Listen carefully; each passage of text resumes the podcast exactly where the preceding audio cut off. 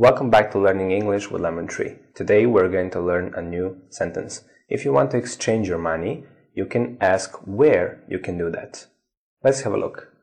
Where can I exchange my euros for dollars?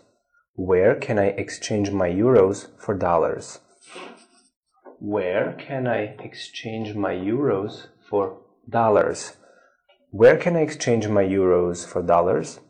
Where can I exchange my euros for dollars? Thank you for watching. See you in the next video.